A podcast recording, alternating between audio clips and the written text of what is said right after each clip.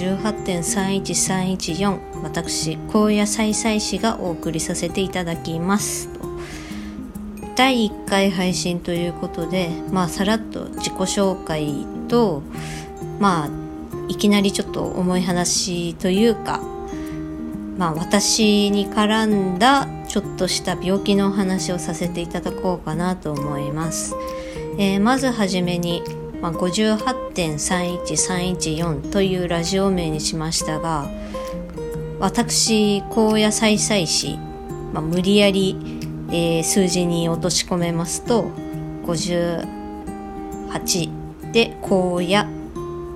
菜菜師31314という風になるわけでございましてでまあそうやってちょっと、まあ、数字にしたらね1234567文字なんですけど、まあ、ちょっと覚えにくくてもこれはちょっと覚えていただきたいかなという感じですね。まあさらっとじゃあこの喋っている高野菜祭司って誰よっていうお話をしますと私は茨城県つくば市在住なんですけど皆さん茨城県まあ、もっと言うとつくば市でどこだかわからないっていう方がいるかと思います。まあ、Google マップでちょっとあの関東の方を見ていただくと平野がドーンと広がってましてでそのまあ中心といいますか、まあ、茨城県の辺りを見ていただくと、まあ、まあまあ中心の方かなと思います。まあ関東平野の真ん中あたりに住んでるこの喋ってる女がやってますと。で年は、まあ、20代でございまして現在無職でございます。もともと直売所に勤めてたんですけど、まあ、2年半ぐらい、まあ、約3年って言ってもいいですかね、まあ、それくらいで働いて今ちょっとお仕事はしていませんと。でまあなんでちょっとしていないのって言いますかとなんか今変な日本語になりましたね。まあ、なんで仕事してないのって言いますと、まあ、私はずっともう何年だろう？5年以上はずっとうつ病になっててで今ちょっとそれがまたちょっと悪化してるかなっていうふうにちょっと病院の方から診断されたのでちょっと今はまあお休みしとこうかなといった次第でございます。でまあ今冬場なんですけどちょっと私のうつ病は冬場に落ち込む傾向にあるんでまあうつ病の中でも冬季うつ病っていうくくりになりますね。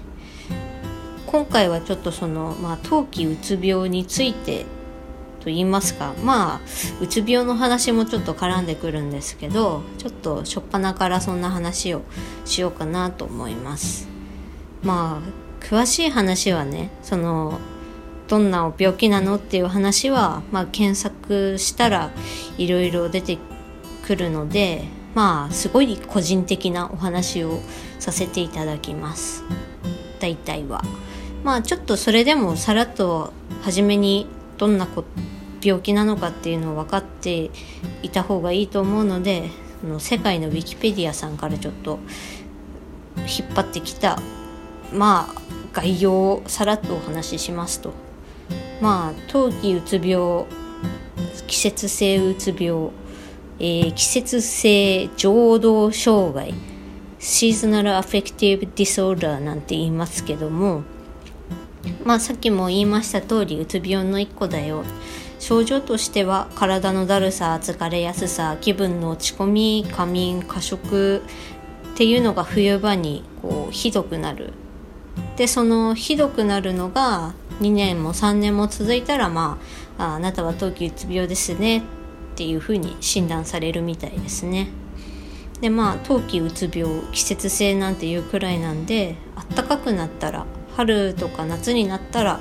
まあ治るみたいですと。じゃあなんでなっちゃうのっていうとまあ冬場になると日が短くなりますよね太陽の光っていうのはすごい力を持っているようで、まあ、そんなんでの体内時計が狂ってしまうという感じでございますね。まあ冬場っていうくらいなんで常夏の国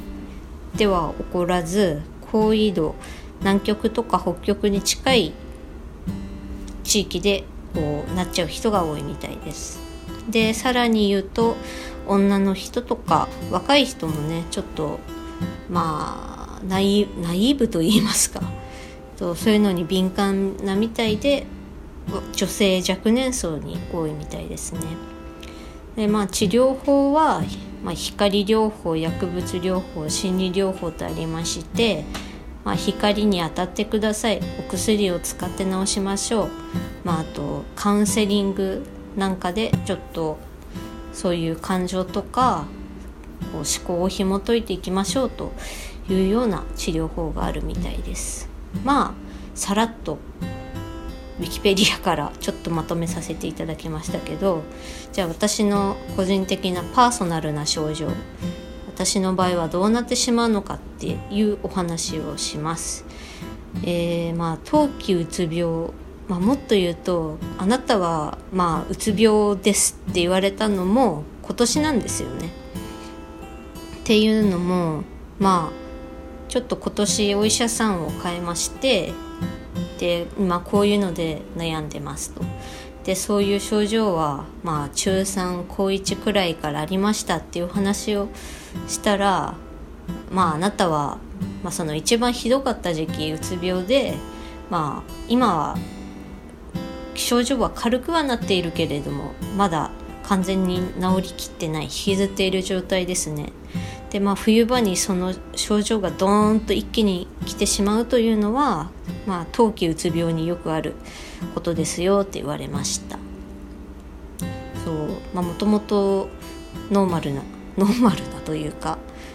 普通にうつ病だったんですけど、まあ、それが冬場に、まあ、悪化してますねと。でまあ具体的にどんな症状が起きますかって言いますとまあ一番最初に出てきたのは睡眠障害ですね。ちょっとこれで悩んでますっていうふうに言ったら「あああなた冬季うつ病ですね」と言われました。睡眠障害っていうのはまああくまで私に起こっていることなんですけど連続睡眠が取れません、まあ、つまり夜中に何度も何度も起きてしまうんですよね。それも大体決まった時間に。大体いつも、えー、10時とか11時くらい。まあ遅くとも日付が変わる前には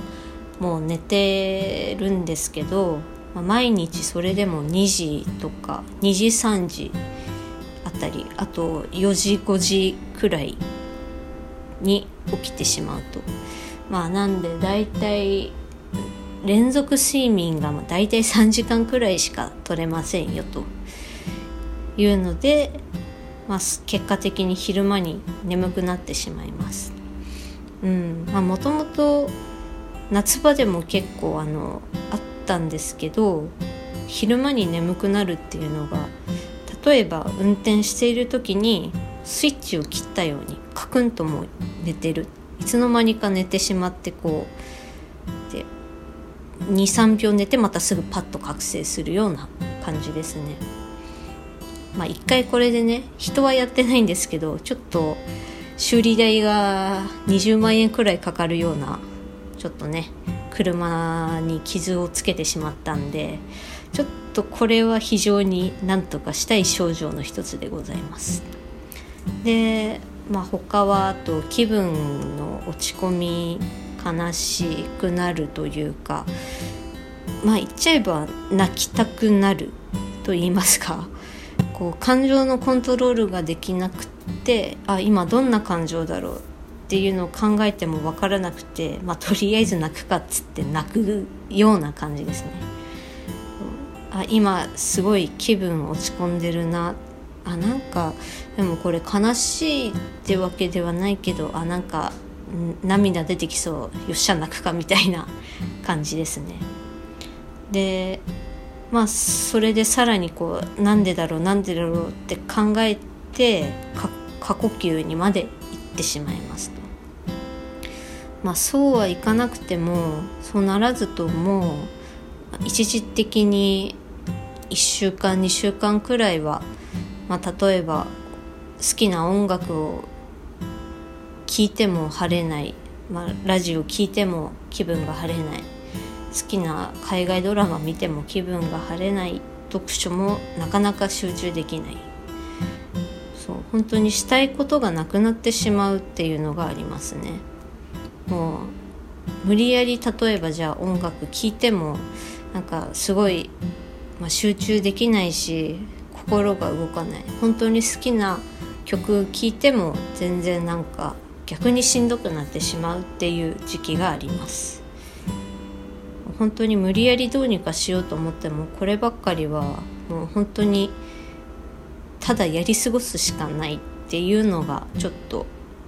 これは気持ち的にちょっとしんどいなっていうのはありますね。でまあこれは症状と言いますかすごい冷えとか寒さに対してまあ多分何かトラウマがあると思うんですけどすごい怖いんですよね。まあ、怖いってどういうことかっていうと、まあ、一番症状がしんどかった時期っていうと、まあ、体の方もちょっと弱っていた時期があったんですけど、まあ、その時にすごい手足の指が霜焼けになっちゃってでも本当にもう紫にもパンパンに腫れ上がってで指も曲がらないくらい曲げようとするともうパツパツになってるしすごい関節が痛くてもうそれくらいひどい霜焼けになった時期があるんですけど多分それがトラウマで寒さとか冷えに対してすごい怯えてしまっている、まあ、具体的にどういうことがなってるかって言いますとまあ着替えがまずちょっと着替えをするのにすごい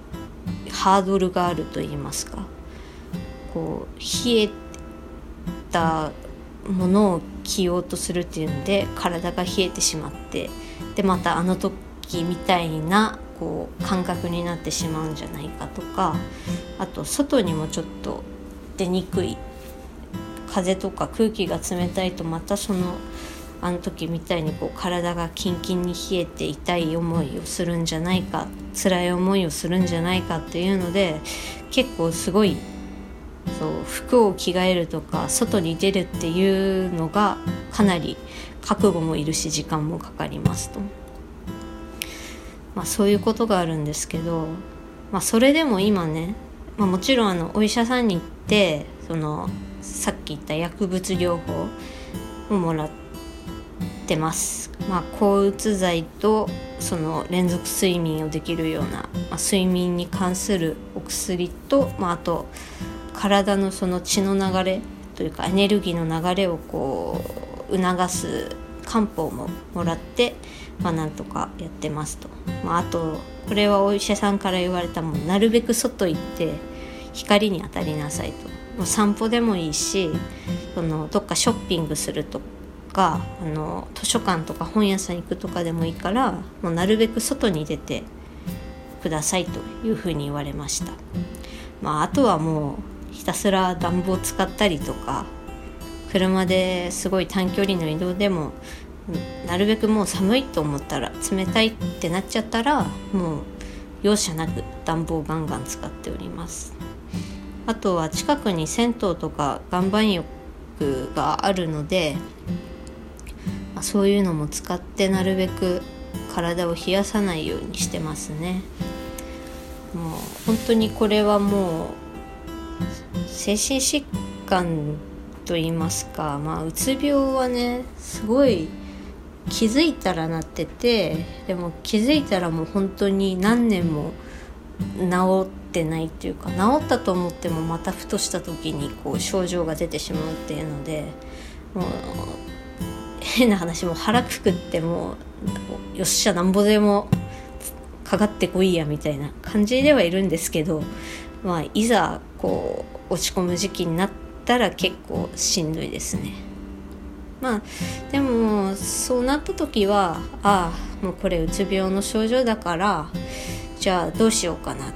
ちょっと今体冷えてるなって思ったら暖房使ったりとかあ今日晴れてるなって外出て日向あったかいな。じゃあちょっとウォーキングしてみようかな。でまあ雨だったらまあじゃあもう銭湯行っちゃおうかな。まああとはそうですね。なるべくこう人と関わりを途切れさせないと言いますか、まあ、それこそ今ツイッターとかフェイスブックとかでまあまあいい意味でも悪い意味でもつながりがこうずっと持続させられるような状態ではあるんで、まあ、そこでちょちょっとねしんどいとかつぶやいたりつらたんとか言ってみたりとか、まあ、するのもまあ心理療法とは言えないかもしれないんですけど、まあ、個人的には結構それがよりどころになってるなという部分はありますね。まあ、あとは今一人暮らしはしてるんですけど車でちょっと行ったところに実家があるんで、まあ、そこでちょっとね今暇ちょっとコーヒー飲まないっつって、まあ、ちょこそこでちょちょっと